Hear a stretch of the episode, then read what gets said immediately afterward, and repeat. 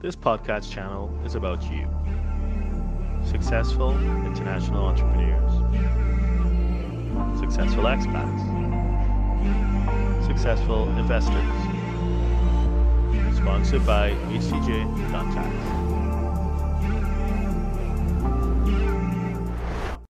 So, good afternoon, everyone. Welcome to another one of our tax talks at HTJ.tax. Uh, for for those who have joined us before, good to see you again. For those who may be new, welcome. Of course, this is being recorded, and yep, it'll be recorded and it will be available on multiple podcast platforms like your iTunes, SoundCloud, stuff like that, as well as our website, htj.tax. And therefore, if you don't want to appear, just keep your cameras switched off and okay, that's great. Thank you. And of course, nothing we say here should be construed as advice. We're having a general conversation about general principles. Consider it education, or if you want, even entertainment. You shouldn't take advice from someone who has not been uh, legally engaged by yourself to provide that advice and they know your situation inside out. So we're having a general conversation. Thank you for that.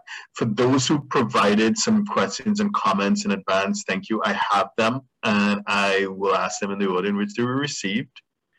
And for those who are joining now and wish to ask some questions, you can feel free to type in the chat box below if you're joining us on Zoom, if you're on Facebook, LinkedIn, uh, one of the other platforms like YouTube, you can just type in, in the box below and I'll check every once in a while.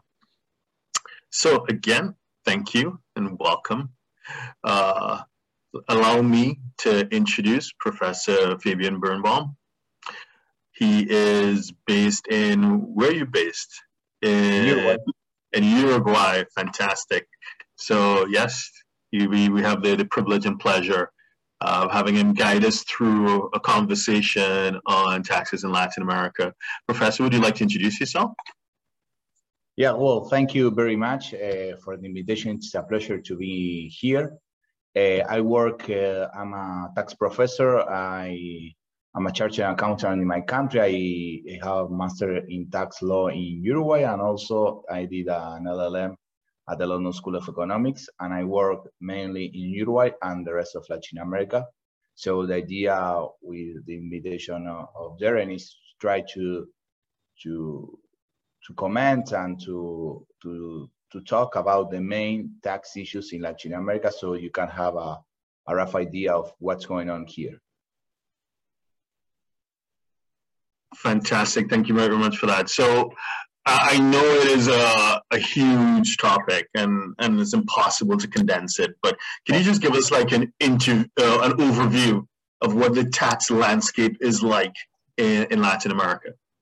Well, uh, in first place, uh, there are many countries in Latin America, and each country has different realities. So it's, but we can say there are some general uh, issues concerning the taxation of Latin America. In first place, and after COVID, uh, most of the governments were seeking for new alternatives to try to raise revenue in different laws that were enacted.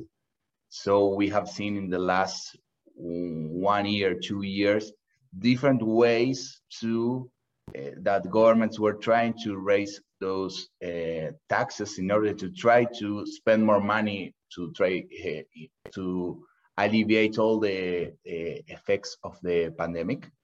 So we have been seeing we have seen many taxes regarding mainly to wealth taxes.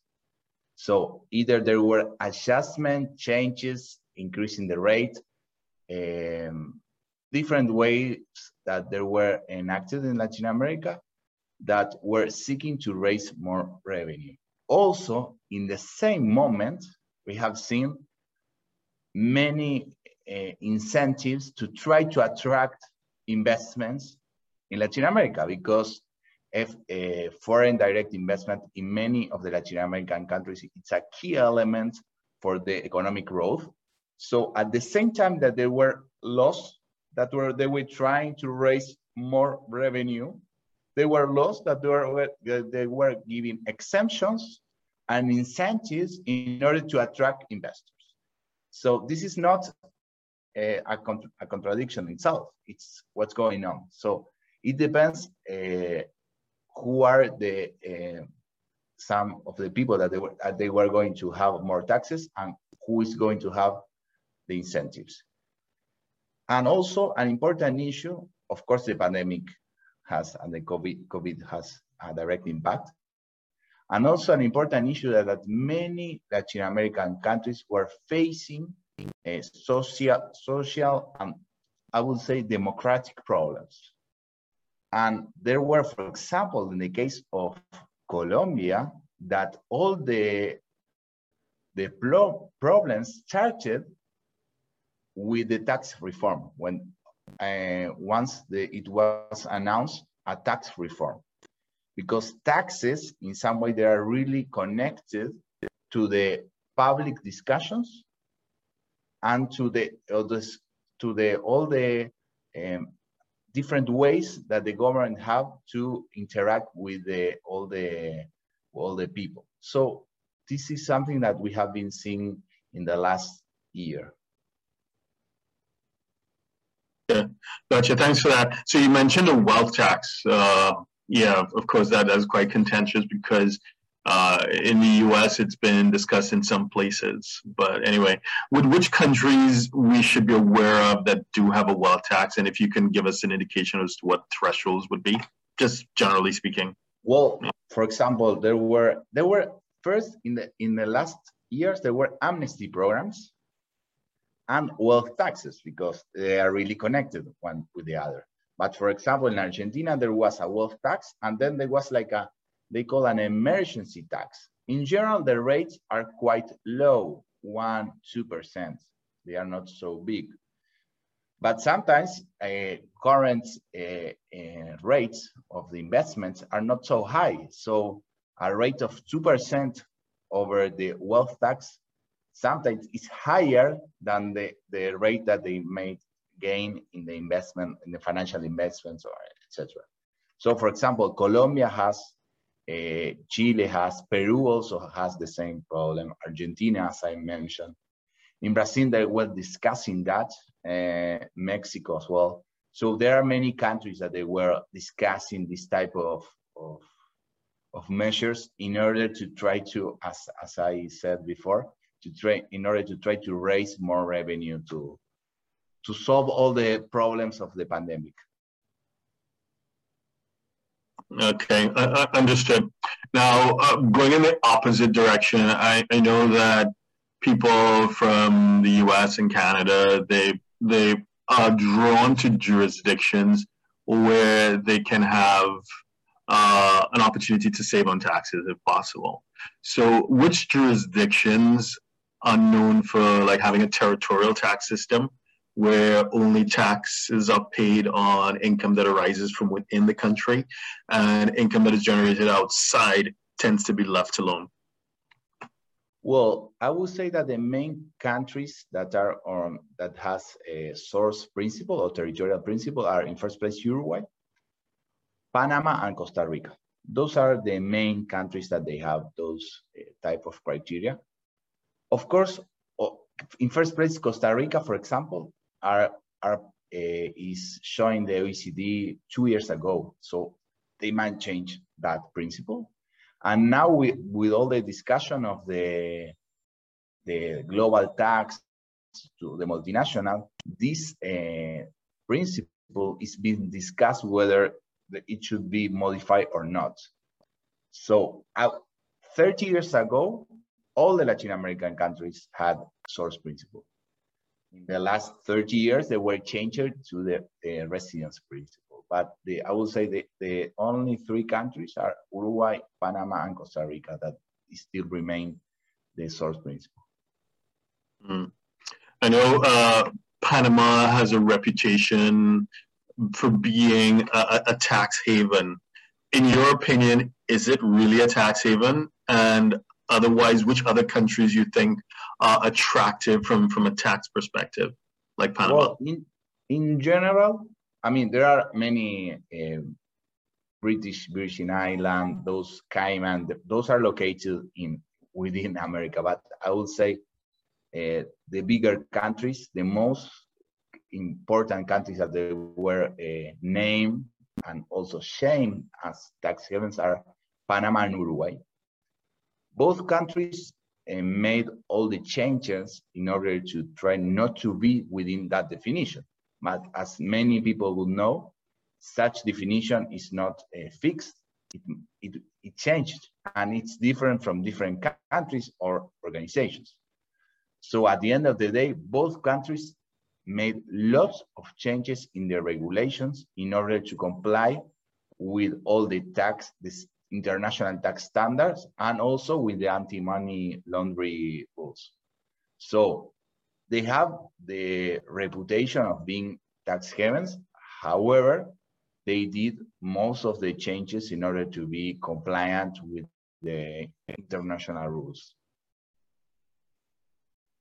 Okay, that that that's fair enough. So let's, uh, you know, I guess it's hard to talk about like Panama without mentioning various leaks uh, of confidential data. You know, most recently the Pandora Papers. Well, what is your perspective on that? Well, uh, my this is a personal opinion. Um, I mean, the problem is not information my my first question is how many judiciary uh, problems there were after Panama Papers? How many? I mean, how many uh, illegalities they were discovered after Panama Papers? Few. So they release millions of information in order to get few uh, judiciary problems. Uh, I believe that confidentiality and privacy are, they should be respected. So this is a, a something that we should work together, privacy and with the compliance of the of the rules, with the compliance of an anti-money uh, laundering rules and tax evasion. So my perspective is that this is, I would say that they have uh, there are many political issues behind those uh, information. Um, there were not so many problems. So at the end of the day, it was just news, big news, but few judiciary problems. That's my my my view on this. So what I hope is that they will respect the privacy of people and the confidentiality because those are rights that they should be respected but in jointly with the respect of the, the international rules. So we need to find an equilibrium on, on those issues. Okay, understood. And to a large extent, it was, especially the most recent one, the Pandora Papers, they were quite sensationalist, but there was relatively uh, few cases of actual wrongdoing or illegality. Yeah it seems to be more uh, an issue of morality. You know, what yes. should have happened. I, I would say I, I, I, totally agree. Morality and scapegoat. I mean, at yes. the end of the day, governments need to point who is the the person that in order to, to be the scapegoat. So mm-hmm. there is morality issues and scapegoat and political issues. So mm-hmm this is a, I cannot say this is a white or black issue. So it's in the middle. It's not so clear. Hmm. Understood. So, you know, uh, given the evolving tax landscape, we've seen jurisdiction, if we stick with the Americas, like uh, you mentioned the Caribbean islands, and one that's become quite an interesting case study recently has been Barbados, right? Like Bermuda and some other jurisdictions, they have introduced like uh, a remote worker type of visa, something that allows someone to come into the country and have an extended stay. But most interestingly, someone can stay for a year in the first instance and work and not be subject to any taxes. Uh, it's, it's a bit of a carve out. And, and I guess in Europe, there are some jurisdictions that have interesting carve outs. So, for example, the non habitual residents in Portugal, the Beckham law in, in, in Spain, res non dom Ireland in the UK. Some, there's something similar in Belgium and Italy. Uh, are you seeing any interesting carve outs like that in on mainland Latin America that will make it interesting for remote workers or for entrepreneurs? Yeah. I would say that the only country, I would say Panama and Uruguay, are, are mainly Uruguay. Let's try to, uh, Uruguay and Argentina are like Germany and Switzerland. Switzerland is Uruguay and Germany is Argentina. The type of relationship, all the countries are big, there are big difference between them, but their relationship. So for example, in, Arge in Uruguay, we, we receive lots of Argentinians for many reasons, economic reason, because they don't, they don't, they don't want to stay in Argentina due to taxes, due to different political differences, and they are coming to Uruguay. So, uh, and Uruguay has, uh, I would say, big incentives to try to attract people to live here. Uh, those incentives are uh, an exemption, a tax holiday of 10 years of any offshore income that the people, the person might obtain. So it's a huge, it's a huge uh, benefit. And I, I'm not aware that there is any um, regime like that in, uh, in a Latin American country. I am aware that Europe they compete on the attraction of individuals, but this is not the case of Latin America. But I would say that Uruguay is the, the country that competes on that and try to attract mainly Argentinians due to the proximity between bo both countries to try to attract them to live in Uruguay and to that's why there are so many incentives 10 years tax holidays for those that come here Okay, that, that is very interesting. And especially for people who are the earlier phase or the growth phase of whatever they're doing, having that opportunity to save on taxes allows them to reinvest that into the company and perhaps accelerate their growth. So that, that is quite attractive. But what about on the other side of the spectrum with retirees? I'm aware that there's some jurisdictions in Europe that make pension income, uh, they, they give them preferential tax treatment as an incentive to bring retirees in. Is there anything similar to that in Latin no. America? No, no. no.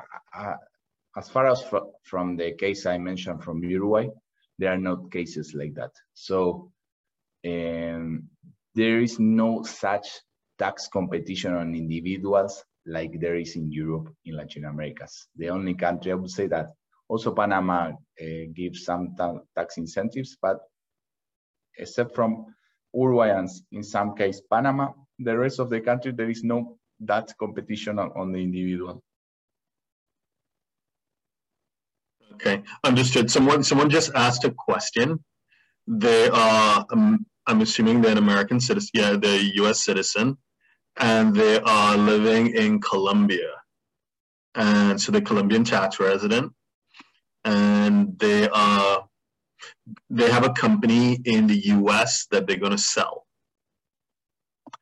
Where, and the person is asking, generally speaking, because of course we can't give advice, but generally speaking, would the sale of a foreign company by someone who's Colombian tax resident be subject to taxes in Colombia? Yeah, and also there was a, the tax reform. There was a tax reform recently enacted in Colombia, and mm-hmm. one of the main issues was targeted on this type of transaction.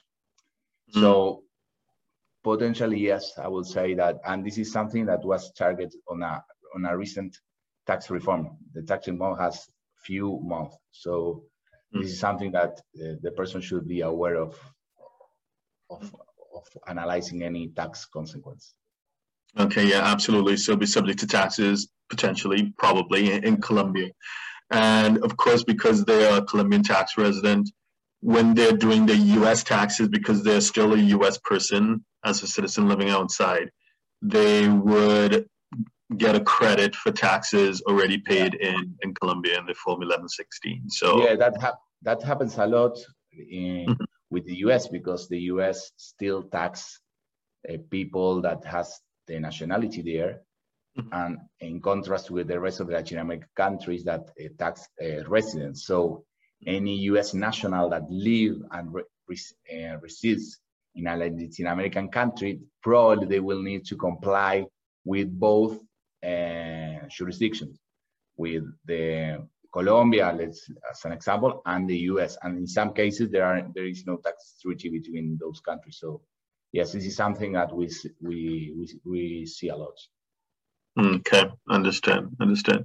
And you know, keeping on that theme of people with businesses online, and particularly those who are selling physical products online. I know in the EU, there's it becomes a bit complex in terms of the VAT regime, and of course, sales and use tax in the US. I mean, there are 50 states, but there are like 13,000 sales and use tax jurisdictions in the US. What about someone who's doing some sort of e commerce in Latin America? Uh, how is the landscape there, and how do they best navigate that? Well, any person that wants to do e commerce in Latin America, first they need to breathe because there are a lot of complexities. So yeah. if they don't, they're not breathe a lot, they yeah. cannot. I mean, now speak. Uh, there are many changes on that direction in most of the countries. In first place, there is no coordinations between the Latin American countries. So each country mm. has their own uh, rules. Mm. So for example, we have, we have been seeing changes Right now in Mexico, there were changes in Uruguay, Argentina, in Chile, in Peru as well, in Colombia, there were changes. And mm -hmm. all those changes were completely different. In some cases, it is widely used, the, the white holding agent.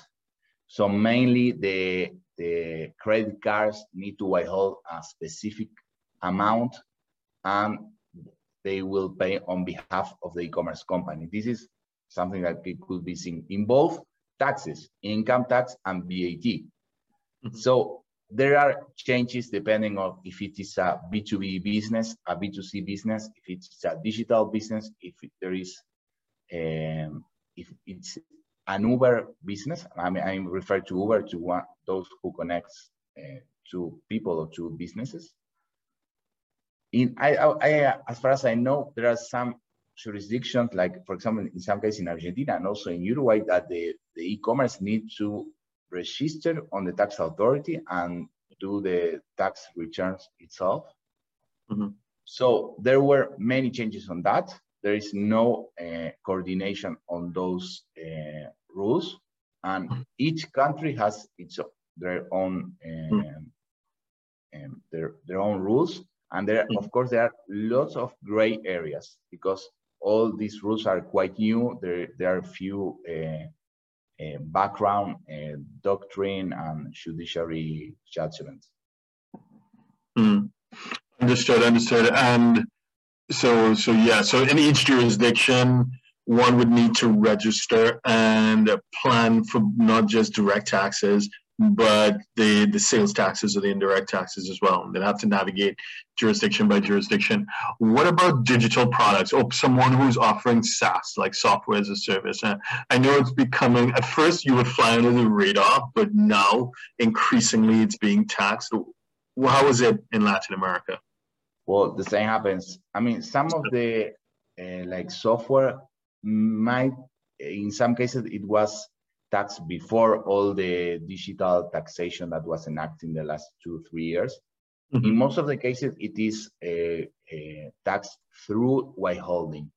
Either the business company that uh, pays this the software or the uh, credit card that. So it depends mainly of the type of business. If it's a B2B business, probably the, the local business will need to white hold the tax. And if mm -hmm. it's a B2C, the problem is how uh, how the foreign company could comply, and in some cases it was uh, exempted.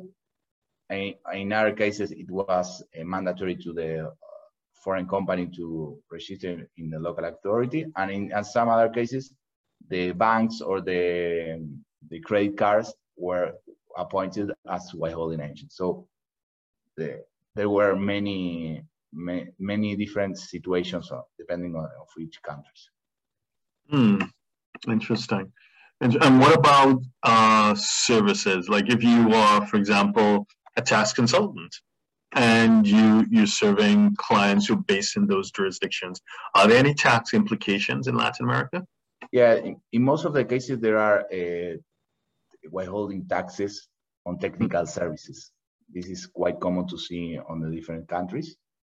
Of course, uh, I assume that there are also PE rules uh, that it might be triggered depending if the person goes to their country and mm-hmm. lives there. In general, it is more than six months. But there are, uh, I would say, most of the countries they have uh, withholding taxes on technical services, mm-hmm. and those uh, rates can vary from 15 to 30, 35 percent. Mm-hmm. Right. So just to be clear, even if the service provided does not have PE in Colombia, it would so the the client will still need to withhold and yeah. remit. Okay. Yeah. Wow. That, that that is that is pretty aggressive. Wow. Yeah. Understand. Understand. Okay. Yeah. I would say that so, most of the Latin American countries have um, withholding taxes on that. Mm-hmm. Okay. And what about generally speaking, like uh, digital service taxes, like a Netflix tax? Same principle? Well, those taxes were enacted in the last two, three years. But I right. would say that right now, I would say, let's say Netflix is widely taxed in Latin America. Mm. In both VAT and um, income tax. Right. Okay. Okay. And and so, you know, it's it's being rolled out. So digital services taxes, they're being rolled out. So just a matter of time before everyone is on board with it, basically. Yeah, exactly. Mm. Okay. Interesting. Interesting. So what about incentive to foreign companies? Uh, there are jurisdictions, for example, uh, like like Singapore, where, where I'm based I've been based since 2013. If you have a startup, uh, you get certain tax breaks, and depending on how many locals you hire, you may get incentives and some maybe even access to government funding. Are there any governments or jurisdictions in Latin America that offer that? Well, there are some that are famous for that. I would say okay. the most famous are uh, Colombia and mm-hmm. Uruguay for giving mm-hmm. tax incentives. They both uh, countries have uh, free trade zones that are really important in order to setting up companies and export uh, to the rest of the world. But most of the countries they have different. I wouldn't say I wouldn't say that they have wide incentives. They have specific incentive on certain industries on type of services. Let's say software or certain type. For example, and right now there is um, Mexico enacted uh, approve a new tax reform, and there were certain rules in order to try to promote this type of uh, investments. Most of the country have, and also be aware that there are some countries like Brazil or Argentina that they have state law taxes. So each state has their own tax and their own incentives. So it's not the same. Let's say in, in Argentina, it's not the same to set up a company or something in Buenos Aires or mm-hmm. in Tierra del Fuego, that's in the south. So this mm-hmm. might differ. So so the possibilities are quite big because you have differences on each country at the uh, federal level, to say in mm-hmm. a U.S. way, and mm-hmm. also different state law taxes in some cases. Okay, that's interesting. So it you know it seems as if uh, both Uruguay and, and, obviously Panama are standouts when it comes to, you know, just in terms of tax efficiency. But what about ease of doing business, like uh, the ease of incorporating a company and dealing with government agencies? Would it be those two jurisdictions that stand out as well? Mm, no, I would say that the first one is Chile. Chile. Let's remind that Chile is at the OECD. So right. in general, they lead those uh, rankings. Mm. Okay. So in terms of ease of doing business, it'd be Chile, but it not it won't be as tax efficient as say Uruguay or Panama. Is that a fair statement? Yeah. but this is the there is a, an economics explanation to that. Mm-hmm. Uruguay and Panama are small countries, Mm-hmm. uh, so they need to give tax incentives in order to attract Mm-hmm. um, the big investments. That's the, the main explanation. Yeah, and I understand that the, the tech ecosystem in, in, in Chile is quite developed as well. There's, Yeah. there's a lot of, you know, in terms of uh, not just startup activity, but in terms of funding, um, VCs are quite active and, and so on. Yeah. Fair statement. Yeah, I mean, Chile has many treaty agreements, tax agreements with many uh, countries in the world. They are used to to to trade with many countries. So I would say that they are the most developed country in that way in, in Latin America. Mm, Gotcha. Uh, and and then on the flip side will be a jurisdiction like Brazil. I understand it is quite complex. Uh, Argentina. but you know, both both neck and neck. Uh, because I've heard people comment that the tax code in Brazil is probably even more complex than the U.S. So you think that they're both Brazil and Argentina are same? Yeah, I, I would say that both are both have uh, federal taxes and state taxes. So you have th- that complexity, and uh, I would say that they are the most complex countries in terms of taxes. Okay, understood, understood. And what what are your thoughts on Pillar Two? Well, Yeah. yeah, I mean, in first place, I don't. Most of the Latin American countries Yeah. they agreed on that, but Mm. they agreed because they didn't have other alternative. Mhm. So they were invited or obliged to go to that pi- pillar two. I believe that if they want to change, I'm quite a, s- uh, skeptic on the on the tax cooperation between countries. I do believe that countries compete between them, and this has been the rule in the last 50 years. So um, I don't know if this this this might work or not, but this is quite uh, difficult for uh, Latin American countries because they do uh, uh, rely on tax incentives. They do rely on uh, on giving incentives to, to on, on foreign direct investment. They rely on the country where the the that exports and not the country that consumes the business. So th- there is a change of criteria Mm. how to tax. So, I mean, I believe that there are many challenges to the Latin American countries, and they need they are most obliged to to join the OECD agreement because they don't have other alternative. But Mhm. their their needs and their uh, requests, etc., are not taken into consideration. This Mhm. change was led by the uh, most developed countries, and they Mhm. are they are seeking for uh, taxing some more revenue. I'm not saying if this is good or bad. I'm just saying why this was uh, agreed.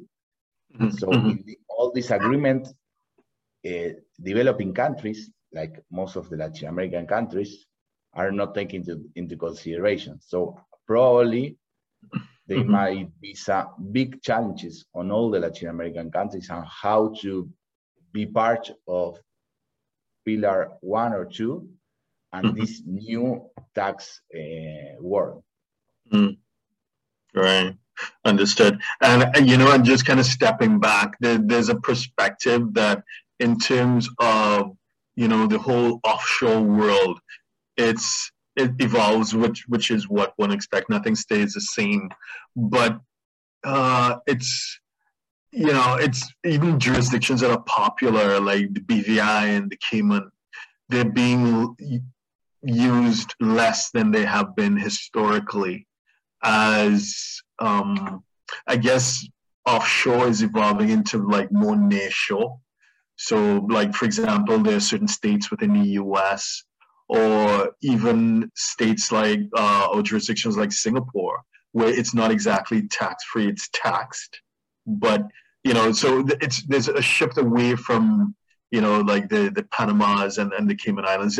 That's a perspective. What, what are your thoughts on the whole offshore world? Do you see it evolving or do you see like the, the Panamas having a uh, strong future ahead? Also, let's take the example of BVI or Cayman. They were enacting many laws in the last years. They yes. were evolving. Right. And probably they will need to evolve more. Mm-hmm. And they be to try to, as all the Latin American countries, they will be to be more aligned with international regulations. Mm-hmm, mm-hmm. I understand they they they will exist and they will be used as an offshore entity, but mm-hmm. they will need to uh, change their laws uh, in line with all the changes in the international tax arena. Mm. Right, which which you know, I guess okay. So for Latin America, or like okay, like in Asia, if you're in like Hong Kong or Labuan in Malaysia, they were a large extent the offshore jurisdiction of choice for let's say businesses or uh, persons in China. And similarly, if, you know, like like Panama or certain Caribbean islands, they may be more in tune with the offshore needs of the United States and Canada, right? So, with uh, what what I'm thinking and what I'm asking you is whether, given the rising popularity of like South Dakota and Wyoming and certain, you know, the structures that are available within the U.S does that come at the expense of Latin America, at least in terms of the offshore world? This might happen, probably. I mean, most of the offshore world also is uh, is located in the OECD countries. Yes. So at the end of the day, it's a matter of economic and tax competition. Mm-hmm. I do not believe that there. Also, the OECD it's not uh, they don't do they do not cover all the world mm-hmm. and they don't have global um, perspective. They have certain mm-hmm. perspective of some countries. And those countries they they are uh, seeking for their own interest. They protect their own national interest. So i believe that the, we will see more tax competition. It will change the tax competition. It will change the the all the landscape and, and, and context of the international tax arena, but there will mm-hmm. be tax competition because countries want to attract investments on, on their own country. I mean, they, and they don't they don't are they don't look for global interest. This is my view on this, and I'm sure this will happen. Mm. Okay. And what about the opposite? Uh, because my understanding is that some Latin American countries themselves have a blacklist. Yes, right. So it's, it's not just the OECD, but yeah. Well, in some cases they have blacklist, like yeah. they name the countries that they are blacklisted, and in some cases they have criteria to say if one country is regarded as tax haven. Mm-hmm. But you might see uh, rules on that, and for example, tax havens for certain countries might be subject to a higher withholding tax, or they will be subject to transfer pricing rules, etc. But but these rules, I would say that they were enacted after uh, 2008, after I would say the the the crisis of the transparency after 2008, all the world moved towards transparency, and after that, many Latin American countries uh, issue lists or criteria to consider certain jurisdictions as tax havens, and there were some kind of sanctions on, on those jurisdictions. Mm. And they, are, they are all still in force. Right. And, and like different Latin American countries have different countries yeah. on their own blacklist. But like, is there any, any uh, common jurisdictions that will be popping up on Brazil and Argentina and okay, now everyone's doing their own thing. Mm-hmm. And they were they were uh, modified all those all jurisdictions. Panama, in some cases, they, it was regarded as a tax haven for many countries, but then it changed. And in some cases, it's not the country; it's certain types of regime of certain countries. So Right. It's, it's quite complex to, to, to, to state which are the tax havens for the Latin American perspective. Okay, understood. And do most jurisdictions have CFC rules, control foreign Yes. corp rules? Yeah, they Yeah. have. They do have. Mm. Is there any jurisdiction that stands out as being more aggressive than others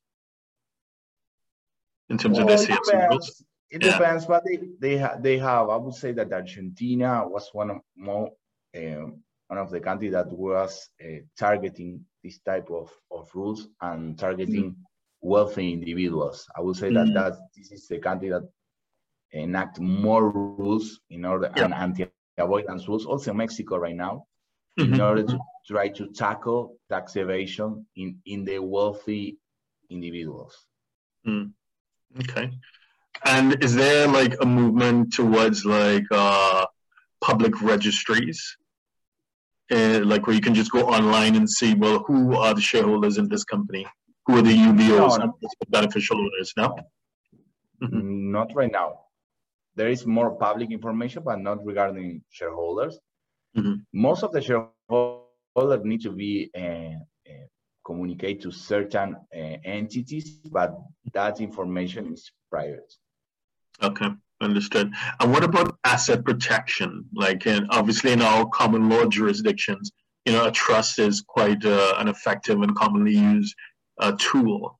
Uh, are foundations popular in terms of asset protection? But there, there are uh, most of the foundation, for example, in Panama, are quite popular. It changes all, all over the. It depends on each country how they tax them and how they consider the the foundations in Panama, or for example, the trust in in the U.S. or Mhm. or there were quite famous the, the trust in New Zealand, for Mm. example. Uh, but right now, I would say that the U.S. because uh, it's with uh, it's outside the scope of the CR, CRS rules. So probably, and since the trustee need to inform, uh, many trusts move towards the U.S. and there they Mhm. use Delaware, Wyoming, those states. Hmm.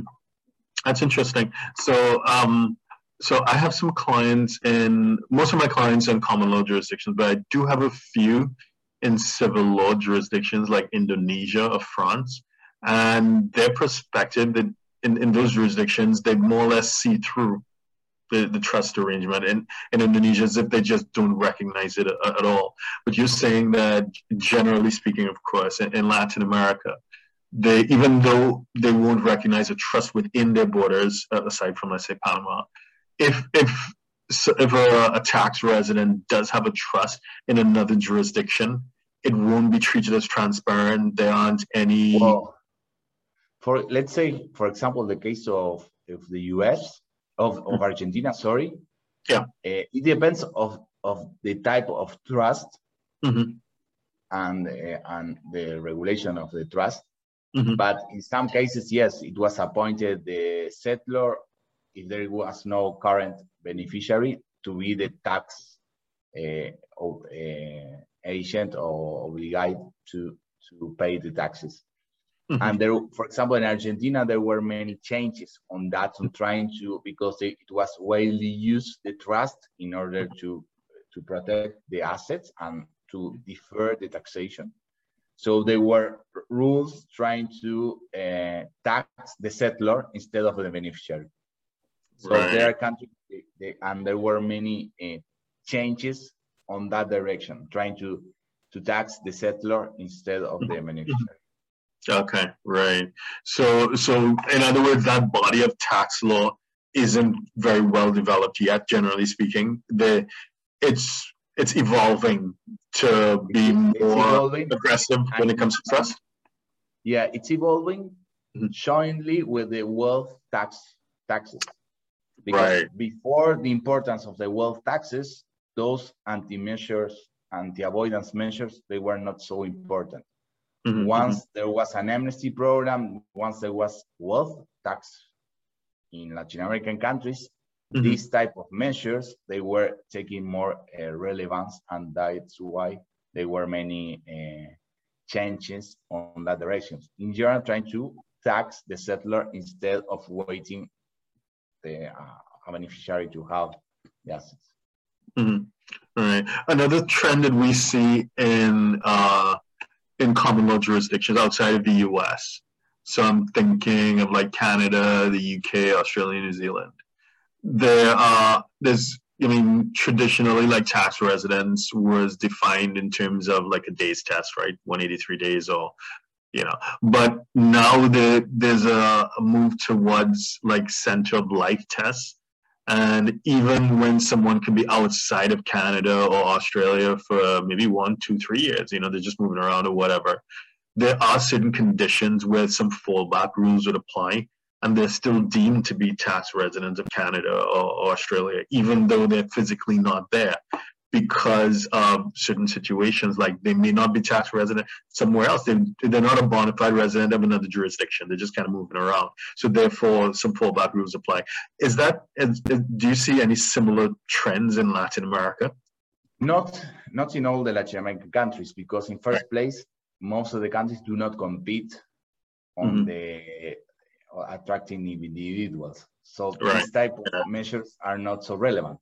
Right. But right in Argentina, for example, that uh, there are many Argentinians uh, living to Uruguay, there were some measures like that. So because gain taking the, the Uruguayan residents was quite straightforward, mm-hmm. but uh, but trying to to be out of the uh, or not to be a tax resident in Argentina was quite difficult. So mm-hmm. they, there were many measures on and rules regarding in Argentina regarding this. So for example, if you have your social security in Argentina or your medical expenses there, it mm-hmm. was difficult to to live as a as a fiscal resident there. Okay, understood, understood. And last but not least, what about crypto? Like generally speaking, how is crypto viewed uh, across Latin America? Nobody knows. That's the truth. Yeah. There are, I would say that there are starting to be some administrative rulings, mm-hmm. but still there is no uh, re, uh, regulation on that. Mm-hmm. It's, it, I, I, think it is starting to be on the focus, but there is no good re, uh, regulation on that. Mm-hmm. It is quite difficult to assess what is uh, a cryptocurrency, if it's a currency, if it's an asset, etc., how it should be taxed, the mm. sale, the gain, etc. So it is not uh, so widely regulated in Latin America yet. Mm. So for the most part, it'd be treated like property then. In general, they uh, what they have seen is that it is considered as an intangible asset instead of right. a currency. Right. Okay. Uh, but I understand that there are maybe certain jurisdictions in Central America that are embracing digital currencies. El Salvador, mainly. El Salvador, yeah. Okay. I, I think it's the only one, but yeah. That's the only one. So if I were, you know, like really big into crypto, uh, and I wanted to move to Latin America, I probably want to stick to Uruguay and Panama. Is that fair? Yeah, it could be in order to try to protect from the source principle. It mm-hmm. might protect all your cryptocurrency uh, gain, mm-hmm. but still, uh, this is just starting. Right, right. And you, do you see a trend? I mean, is it just El Salvador, or do you see other uh, governments considering moving towards that? Uh, what CBDC, central bank digital currencies? No, I don't think so. Mm-hmm. I mean, many countries uh, rely on the monetary measures mm-hmm. uh, in order to to to try to to get the benefits or to try to reach certain uh, incentives in in the the country. So I do not believe they will rely on a decentralized currency. So mm-hmm. that is my opinion in the short term. Okay, understood. All right, that's that, that's great. Uh, you know, I'm, I'm what I'm going to do is um, let me just have a look on the other platforms like Facebook and see if anybody has any questions there. Uh, nope, there's nothing there. Any questions on LinkedIn? Nope, I don't see any. So yeah, you know, thank you for sharing some of your your insights on what is a quick but comprehensive overview of the the Latin American landscape. I know there's some, you know, I, have seen some of your questions and, and comments, uh, like Aaron, and I think it'll be, you know, as, as I mentioned, you probably want to seek an advisor who's both U.S. and uh, in your case, Colombia qualified. Definitely, you, you're correct. If you're a U.S. person, and I, I think uh, Professor mentioned that as well, once you're a U.S. person, whether it be a green card holder or U.S. citizen, no matter how long you spend outside uh, in whatever Latin American country you're in, you will be subject to taxes by both yeah. the jurisdiction in which you reside and the U.S. So yeah, you, you need to be doing returns for both. As to what who gets first bite of the cherry, well, it depends on the source of the income, uh, as well as maybe there's a treaty in play and, and the structure uh, that by which you you hold the asset or enjoy the the flow of income or capital gains or whatever it may be. So it really depends, and you probably need to sit with a team that understands international tax to take a deeper dive in, yeah. into situations like that. But uh, if someone wanted to reach out to you, Professor, what's the best way to find you? What are your online uh, credentials? Where do they find you? Well, I think that you post your my LinkedIn. You can mm-hmm. contact me there, or, okay. or you can con contact through my email that it's fbirnbaum at fbm.tax. So I will be pleased to receive any email from Right. Well, and is so needs to, to contact me. So fbm.tax is that your domain? Is that your entity? Yeah. Okay, yeah. so fbm.tax. So anyone wants to reach out to Professor, he's available. you can reach him on LinkedIn. He just gave his email address, and you can get him at fbm.tax as well. Thank you very much, Professor, and thank you for those who have been joining us on the various platforms. And do have a look at htj.tax because we do this every week. Professor, thank you very much for your time, and we'll see you, and we'll see you uh, next time. Bye-bye. Thank, thank you for the invitation. Bye to everyone. Okay. Here are four ways we can help you. Number one, sign up for free webinars on U.S. expat taxes and international entrepreneur taxes at www.htj.tax. Number two, stream premium educational videos at www.htj.tax. Number 3. Contact us for tax optimization consult over Zoom. Number 4. High net worth. We can quote for doing your US international taxes returns. Our books and upcoming event are available at htj.tax. Please subscribe, like, share, and comment below.